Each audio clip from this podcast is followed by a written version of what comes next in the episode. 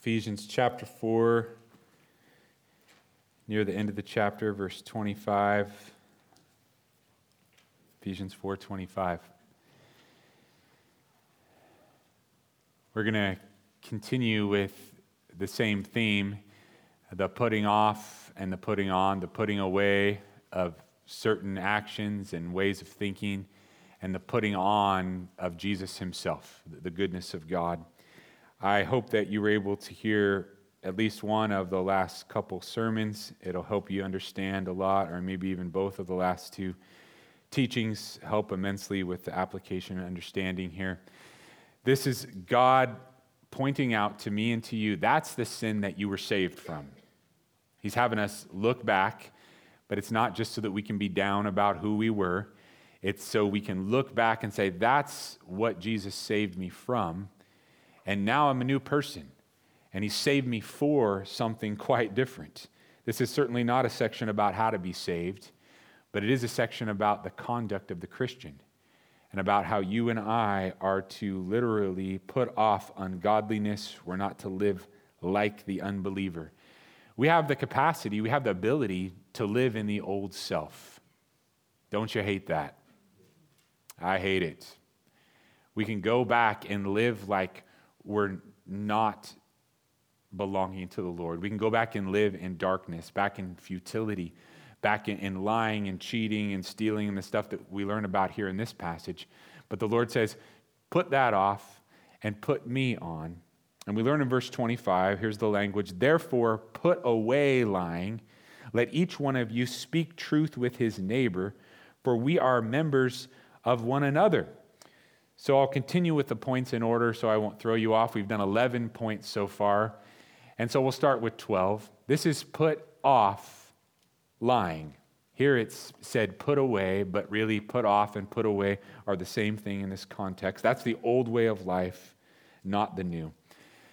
Thou shalt not lie. That's the ninth commandment of the ten. And look at this verse 25 it gives us the reasoning behind the commandment to not lie. What does it say? It says that we're members of one another, so that when we're not truthful with each other, when we lie to each other or when we lie about each other, we're tearing down ourselves because we're members of one another. We're members of the body of Christ. A falsehood doesn't just hurt the person we're lying about, it hurts us. So here is Paul reasoning with us by the Spirit and reasoning with the Ephesians, saying, You're hurting the body of Christ, therefore you're hurting yourself.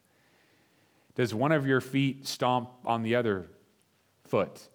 Well, not on purpose, usually. That's not normal, healthy human body behavior. Does your hand on purpose poke yourself in the eye? No, you're hurting yourself. Do we see lying? Do we see sin in that context? When I think about being dishonest, I usually consider that it's displeasing to God. And that is true, isn't it? It breaks his heart. He is truth. And when we lie, we're not acting like our Heavenly Father. When I think about lying, I often think of the trust that's broken down. It erodes trust in our relationship. Pretty difficult to trust somebody that's lying to you, isn't it? But here, this reasoning is a different one altogether behind the commandment to put off lying. It's saying you're hurting yourself. And the church and our operation is once again at the center of this commandment. You don't just hurt the one you're lying about or you're lying to, you're hurting yourself. The father is hurt when his children hurt each other. Isn't that true? And the children, even though they think they're doing something to hurt the sibling, it's hurting them also. This is the put off of lying, putting off of lying. Most of the time, we think about lying only as the blatant lie. Isn't that true? And men have come up with terms like a white lie, or that's an out and out lie, like that was a bold faced lie. But all of it is lying, it's dishonesty. It's what the Lord is telling us to put off of here. They're all lies, whether they're subtle or they're, they're severe. Insinuations. When you insinuate, when I insinuate something about somebody else, that's usually a lie. Sometimes it's gossip, but many times, even an insinuation is lying. It's falsehood. It's to plant the seeds of ill in a person's reputation and that placing of doubt in regards to a person's character. Just the question, especially in today's world, I know you see this, just the question is enough for some minds to automatically incriminate, isn't it? That's the way the unbelieving world is operating right now. You throw out an accusation, you don't necessarily have to even prove it. In fact, many times things are said and they can't be proven, right? But the idea is, I can say it and I'm doing some damage. God reasons with us in His Word. He says, My church ought not to be like this. Just to tag somebody, to put somebody down with a lie. Let's not be like that. I, I read Psalm 50, sorry, it's 15 this morning. This is what it said a psalm of David. David says this, he prays this Lord, who may abide in your tabernacle? Who may dwell in your holy hill? So David is asking, God, who's going to be close to you?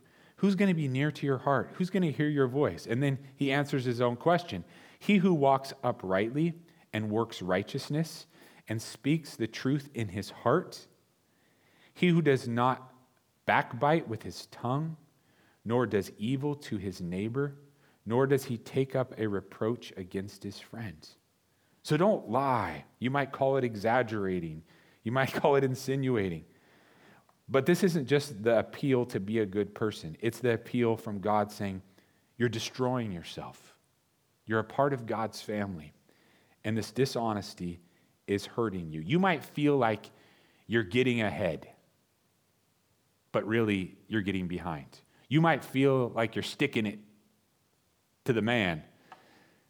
And God says, You are the man, right? You're sticking it to yourself when you lie. You're hurting yourself. This is one of the main passages I go to in marriage counseling because we are wrong in our minds when we think our dishonesty towards our spouse is, is going to help. We're hurting ourselves, we're tearing down the one flesh that God's created in the context of that marriage. Keeping that honesty, starting in an honest manner, keeping that open communication of honesty between the two. True in the body of Christ, true in marriage. Put off lying. 26. Be angry and do not sin. Do not let the sun go down on your wrath, nor give place to the devil. What do you think I called this point? Point number 13. At first, it was going to be like, don't be wrathful. But I, I look at what it says in 26. I put put on righteous anger because there's a command to do something before there's the command to do not. Do you see that? It says, be angry and do not sin. It is right and good for us to be angry that God is blasphemed. That should do more than bother us. It is right that we are angry that good is being called evil and evil is being called good. The Bible says, be angry, but then right away it says in a hurry, but do not sin, because the Lord knows that when we're angry, following closely upon the heels of that anger, even if the purpose of it is righteous indignation to start with, right away it's our tendency to sin in our anger, even if it, it initially was the right thing or the right person to be angry at. So, do you see what the Bible is saying to us? Sin can become a part of anger in a hurry. When does anger become sin? Aside from quickly, what's your answer? I look at this, and the Bible is telling me and you that when we start to stew on our anger, you can call it stew or brew. I, I rhyme my notes, I alliterate my notes. When you start brewing, when you start stewing with anger, it's going in an unrighteous direction, isn't it? Even if that initial cause is one of righteousness, you and I can start to get a vindictive heart. You know what I'm talking about. You get angry, and God has to remind you vengeance belongs to me, not to you. So that anger comes, we start to get vindictive, we start to go down that path of sin. Bitterness sets in. But look, we get a deadline from the Bible because the Lord knows we're full of excuses. And we'd say to him, like, oh, I'm not really stewing that much. I'm really not that angry. He says, do not let the sun go down on your wrath. That means if the next day you're still stewing, you've stewed for long enough and you're not submitting it to the Lord. Your anger has now become sin, and bitterness is close behind, isn't it? So it says, Do not let the sun go down on your wrath. You know what it's like. You lay down to put your head on your pillow, and there's something's not right. The Bible says, Don't, don't do that. Get it taken care of. If you're angry about something, give it to the Lord. Lord, you're the one. Vengeance belongs to you. It doesn't belong to me. Let me lay my head down in peace and not go to sleep on my wrath. Because let me ask you this when you go to sleep on your wrath instead of on your pillow or whatever, is it gone when you get up in the morning? Is that wrath? It's worse, actually, isn't it? More stewing, more brewing. The truth is, is God is warning us. We can't just pray the prayer, Lord, this belongs to, to you, not me. We have to practice that prayer. Give it to God. Don't let the sun go down on our wrath. You might think that letting the sun go down on your anger is no big deal, but what else does the Bible say in these verses? In the second one that we read, you might think, oh, it's just hurting me. Actually, it's giving Satan a place in our lives, a place of leverage, a, a foothold, so that he can have more free rein in our lives. So, the way we reason apart from God is I just gave up this one little thing. I love my bitterness so much. My wrath is so great. I love to stew on it. But now, God's word says there's a foothold for the devil in that, and he'll exploit it for all it's worth. Because remember, Satan's an opportunist, isn't he? It'll get bigger than bitterness itself as God reminds you and me, this is what gives the devil a foothold in, in your life, in your, your family, in your friendships, in the body as a whole. This bitterness, this going to bed on your wrath over and over again, sleeping through it and carrying it through days. Do you know how sad it is? I know you know it's sad to hear people say, I've been bitter for years. And you ask, when did this start? I think it was in 1990, right then, you know it's a long time, right? Bitterness doesn't just fade on its own. We've got to put that off, put on righteous anger, and put off allowing the sun to go down on our anger. Do you see how the Word of God is a two edged sword? You know what the Word says about itself. Word of God is sharper than any two edged sword. One side of the sword reminds me and you that these sinful conducts are not pleasing to the Lord. That's one side of the sword. But then the Spirit swings the sword the other direction and tells us, You're giving Satan a foothold. Now, you might prefer one side of the sword over the other, but realize that's just a preference, not a principle, is it? We need both sides of the sword. If it won't wake me up to know that I am displeasing to God by, by being a liar and by being a bitter and angry person, sometimes I need it to wake me up that that gives the devil a foothold in my life. Both are true. And if we're going to be led by the Lord, we must accept both. Maybe you don't like hearing that this lets Satan have a foothold in your life, but we need to hear it, right? The foothold, sometimes even the mention of that can provoke us to obedience. I don't want anything to do with the devil. And those that will teach you, like, oh, it's not a big deal. It's just a little bit of horror, just a little bit of gore. I don't want anything to do with him. Because God's told me the truth that he wants to kill, steal, and eventually destroy me. So I want to stay as far away from him as I can. Darkness, I don't want anything to do with it, spiritual darkness. Let's look at Jesus in this putting on righteous anger. Jesus was righteously angry at times, wasn't he? I think about when he rebuked the Pharisees.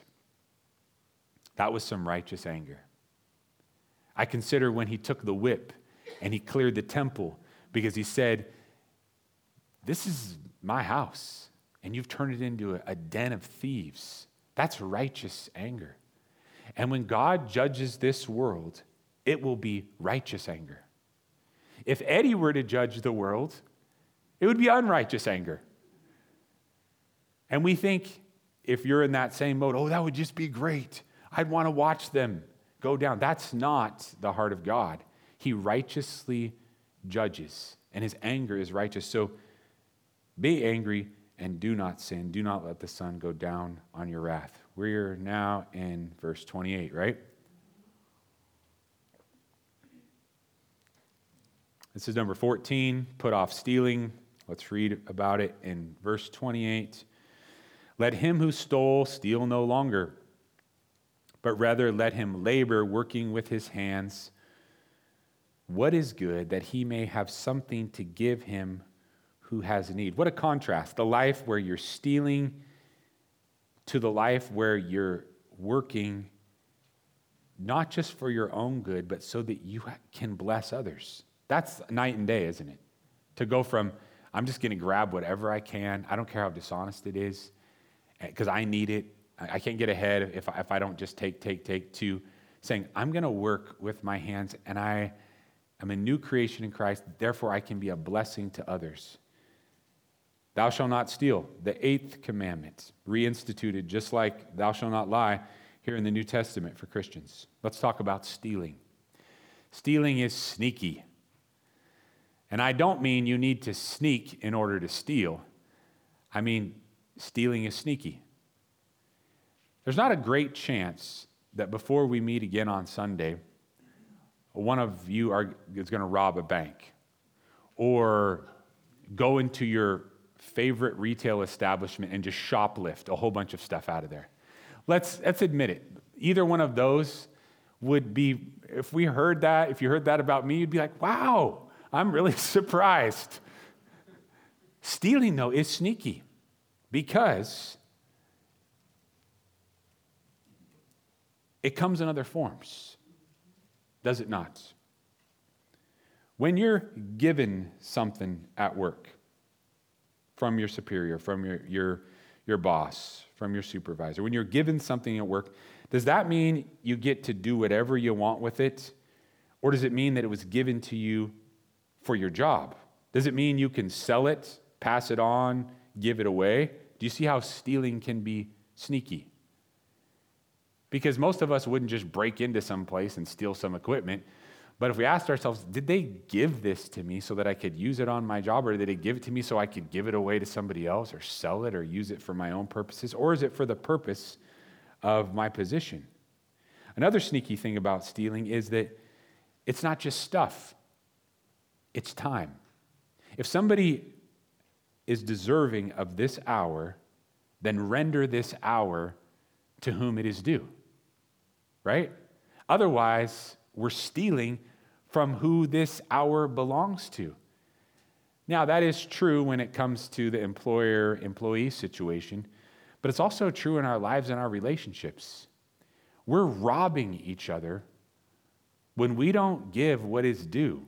Uh, is, there, are there, is that time due to your spouse, your husband, your wife? Is it due to your kids? Then don't take it from them because that's stealing. You say, oh, that's technical. No, it's not. Render to them what is rightfully theirs. Have you ever felt like you're robbing your family? You're robbing your marriage? Have you ever felt like that before? Somebody please nod their head.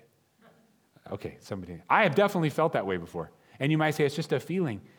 Or is it the Holy Spirit saying, look, you have the wrong priority system? You're supposed to be spending time and quality time and not just entertainment time with these people in your life. You belong to them, right? And you're robbing them of that time. You never, you never go through that where you're like, look at the way I'm spending my hours, I'm spending my life. Let's not steal from one another. There's a great amount of trust in, in the context of a family. You know, we go our separate ways, most of us do, and you're just kind of trusting. Michelle and I, some people don't like the term stay at home mom, you know? There's a lot of work to be done at home. Man, let me tell you. Sometimes we call them, instead of stay at home moms, we call them stay at store moms because you see them. And I'm not going to say which store they're at because you might feel convicted. You go there, and if you're there during normal working hours, you're like, where did all these women come from? Right? That's a stay at store mom. And so she goes and she spends purchase, purchase, purchase, the living daylights out. You're thinking, well, yeah, you need to purchase. But you see, there's a trust there, right? The same thing for him or her as they go to work. They're trusting that you're actually earning, that you're working. If you betrayed that trust and there's not that honesty, that's stealing. And instead, there's to be the work so that you can bless. That's true in, in the body of Christ, isn't it? Let's not rob one another. So that's 14. Put off stealing. Your life is not your own. My life is not my own. We belong to the Lord. His priorities are good and right. Let's spend our lives, spend our time, even spend our resources in a way that's accurate and due to whom it's owed. Let's take 28 and flip it around and go with put on generosity because the word doesn't tell us just not to steal, but it tells us to work so that we can be a blessing to others. Do you know what the unbelieving world is telling you? That after you work, you just deserve, deserve, deserve. You deserve. And so, do you, you know why so many people blow their money even though they're making tons of money? Have you ever asked that question? Like, how in the world does somebody who make that much money spend it all? A lot of times it's because we have this sense that we deserve after we've worked. Oh, I worked today. I deserve to go out to eat right? And that, right? And then I deserve this vacation and I deserve this truck. And pretty soon, our sense of deserving far surpasses our sense of earning, right? But here, look at what the Word of God says we're to work so that we can bless others. And that's a whole different way of living and a whole different way of thinking. Jesus said it's more blessed to give than to receive. But so many are not convinced of that. That's one of those really interesting passages because if you search through the Gospels Matthew, Mark, Luke, and John I, you can't find anywhere where Jesus says that. But Paul writes to us and tells us that the Lord said, It's more blessed to give than to receive. Something that was passed on at the end of the book of John. It says Jesus did many other things, taught many other things, right? And we, they're not all listed here. Jesus said, It's more blessed to give. And how can we give unless we work?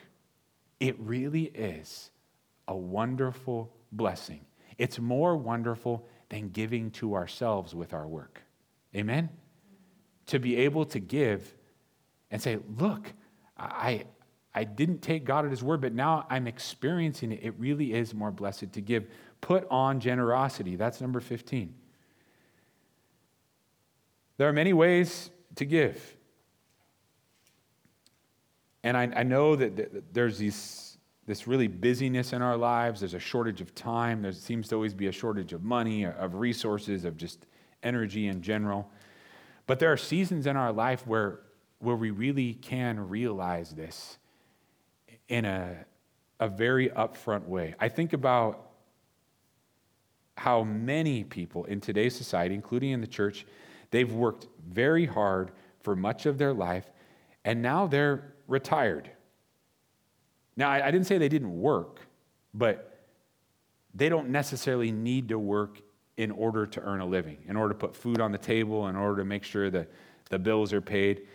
And oftentimes, retirement is, is seen by the world as like, well, now it's just my time to, to live it up, where according to God's word, now you're going to have more time to give and to do things that you couldn't do before. Isn't that true? I don't believe in what people say that I'm more busy now that I'm retired than when I, I was working. I, I, I don't believe that. I think our sense of, of what's urgent has changed, right? Yes, amen? And, and nobody who's retired is amen to me, right? Because when you're working, you're just barely surviving. You don't remember the last time you got a new toothbrush, right? You're just like, when things start to, and now you have this flexibility. Now, I'm not saying you're completely flexible, but use that flexibility of time and say, God, I can use this. If I could have been this flexible when I was 30 with my time, look at the needs I could have filled. Yeah, maybe I don't have as much energy, but use that flexibility. Maybe God has blessed you with expertise. Use that expertise for the glory of God. Give it away. If it's finances, if it's if it's that open heart to the Lord to realize that most be flexible, be giving. I told the kids sitting around the table at Truth for Teens the other night that that one of our um, people here in the church who is a full-time RVer, you know, lives in an RV and that's the, their way of life, chose to make dinner for 40 people at Truth for Teens out of their RV. I mean, I've heard people say like, "Well, I can't, I can't do that." Uh, I'm just like, okay, I'm like the worst cook. I could do it, right? I could do it on a camp stove. It might not taste good, but I could do it. But there we are, and everything is always like, "Oh man, how much hassle is that going to be?" But they, to, and when I told them that, they're like, "Wow." They put all this food together, and they just have that little stove, and they're, yeah, working with their hands so that they may have something to give him who has need. What a practical blessing. Put on generosity. That certainly is Jesus. Let no corrupt word proceed out of your mouth, but what is good for necessary edification, that it may impart grace to the hearers. Do not grieve the Holy Spirit of God, by whom you were sealed for the day of redemption. I intend to spend some time on these verses Sunday, God willing. Let's go to 31. Let all bitterness, wrath, anger, clamor, and evil speaking be put away from you with all malice. Be kind to one another, tender hearted, forgiving one another, even as God in Christ forgave you. Number 16, put on forgiving one another. Isn't that what we're told in the last verse in this chapter? Have you been forgiven much by Jesus? A resounding yes, yes, yes. Then forgive one another. Have you been loved a lot by the Lord? Then love one another. Jesus spoke in a way that was very straightforward on this subject in Matthew chapter 18. I was going to tell it, but I'm going to read it. Listen. Matthew 18, 21. Then Peter came to him and said, Lord, how often shall my brother sin against me and I forgive him? Up to seven times? Jesus said to him, I do not say to you up to seven times, but up to 70 times seven. Therefore, the kingdom of heaven is like a certain king who wanted to settle accounts with his servants. And when he had begun to settle accounts, he was brought to him who owed him 10,000 talents, but he was not able to pay. His master commanded that he be sold with his wife and children and all that he had, and that payment be made. The servant therefore fell down before him, saying, Master, have patience with me, and I will pay you all. Then the master of that servant was moved with compassion, released him, and forgave him the debt. But that servant went out and found one of his fellow servants who owed him a hundred denarii. And he laid his hands on him and took him by the throat, saying, Pay me what you owe me. So his fellow servant fell down at his feet and begged him, saying, Have patience with me, and I will pay you all. And he would not, but went and threw him into prison till he should pay the debt. So when his fellow servants saw what he had what had been done, they were very grieved and came and told their master all that had been done. Then his master, after he had called him, said to him, You wicked servant, I forgave you all that debt because you begged me. Should you not also have had compassion on your fellow servant, just as I had pity on you? And his master was angry and delivered him to the torturers until he should pay all that was due to him. Last verse. so my heavenly Father also will do to you, to you if each of you, from whom his heart does not forgive his brother his trespasses. Do you think Jesus is serious about us forgiving each other? I don't think he could have put it in a more plain fashion. How can we, we've been forgiven much, then turn and say, oh no, I'm not going to forgive this person. I'm not going to forgive that person. And there are some terrible sins. You will be wronged. It's a guarantee. There will be a lot of need for forgiveness in your life. Carry that understanding and that readiness into all of your interactions, into all of your relationships. Are you ready, in light of Christ's forgiveness towards you, to forgive? To forgive your spouse, to forgive your kids, to forgive your extended family, your friends, your acquaintances, your, the strangers. Are you ready because you've been forgiven? The command is, is very clear.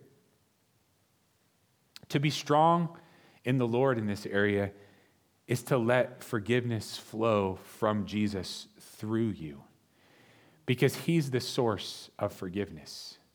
Isn't that what the word is telling us? Forgiveness doesn't originate in us. Like sometimes you might say like I just don't have it in me to forgive them. I agree. You don't have it in you.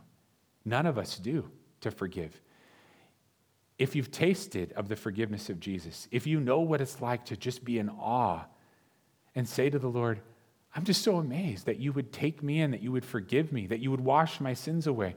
And what did he do to forgive you of your sins? What was the price? He went to the cross. And I will put it this way what do we need to do? We need to let go. And we think that's so hard sometimes. And I'm not saying it's easy. But we didn't need to be crucified in order to forgive those who have wronged against who have wronged us. Jesus took that punishment upon himself. And now it's our job to let that go and let God's forgiveness flow through us so that we can forgive. Jesus is the example of forgiveness, He's the source, He's the inspiration. It's His love. How can we hold a grudge when Jesus isn't holding a grudge against us? We sang tonight, You are my God. And the line in the beginning of the second verse is First Forgiver. What a wonderful title. Jesus, the first one, the originator of forgiveness. If it wasn't for his forgiveness, we wouldn't have a clue about forgiveness. You forgave first so that then we can learn how to forgive. And it's not something that we just say, okay, that was even serious, that, that's so easy. No, it's like all of our sanctification. We just come, keep coming back to it. Lord, I need your forgiveness for that person. I thought I completely forgave him. It's coming up in my mind and my heart. Here I am again. My sin on you, therefore I can't hold on to this. If we don't forgive, what are our options? So if we've decided, I, I just can't let this go, what are the options? Where would you find those in the Bible? Aren't they right here? What's the list say? Yeah. Verse 31. This is what happens when we don't forgive. There's bitterness, there's wrath, a lot of anger. Evil speaking starts because we feel that we have the right to speak evil of the one who has wronged us. And that bitterness is like an infected wound. The Word of God likens it to that, and, and then it's under the skin and it bubbles over, pus and blood everywhere, ugly and painful. When it comes to forgiving one another and putting on forgiveness towards one another, think about Jesus. He forgives friends and enemies, right? He forgave you and me when we were still in our sins, when we were yet in our sins, when we were at enmity with Him. He didn't offer his forgiveness to us when we were his companions, when we were his friends, when we were faithful to him. So he extends forgiveness to those who are against him, to those who are his enemies. But doesn't Jesus also extend forgiveness to his friends? Are you the friend of Jesus? You say yes. I say yes. But now consider all of the times when you and I have willfully sinned against Jesus, even though we know better, and He's forgiven us. He forgave you when you were His enemy, He forgives you now that you're His friend by grace. And for us, it's usually the forgiving of the supposed friend that's the hardest, isn't it? Because betrayal is, is terrible. And we think to ourselves, I can't forgive. That person was everything to me. And that all that trust has just been dismantled. I've been hurt too deeply. So the Lord reminds me of myself. How many times? How many times have I forgiven you, even though you're my son, even though you're my friend? How many times have I sinned against the Lord, even though that my, I know my sin put him on the cross? That's the reminder. And since we're forgiven by the Lord, we're to be the most forgiving people on the planet. Now, maybe you're not going to be as close to that person, but there is, you can forgive them only through the strength and the power of the grace of God. Forgiveness. Prayer is key to being tenderhearted towards those who have sinned against you. Pray for your enemies. Pray for those who have wronged you. Pray for those who have used you. And you say, Oh, I can pray all right. I'll pray um, Psalm 58. Break their teeth in their mouth, O God. that, that, that's, that wasn't the prayer I was talking about. Break the fangs of the young lion. I'm praying for them, all right?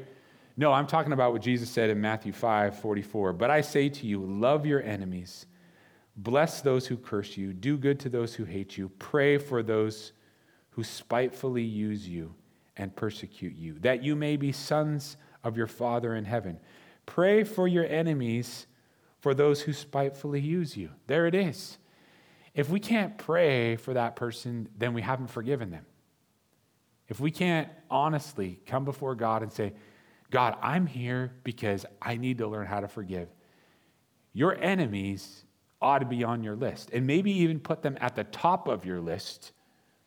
I pray for Michelle and my kids. They're at the top of my list, like all the time. Sometimes, like, okay, Lord, I'll put them down there. I love them so much. I pray for the people I love a lot.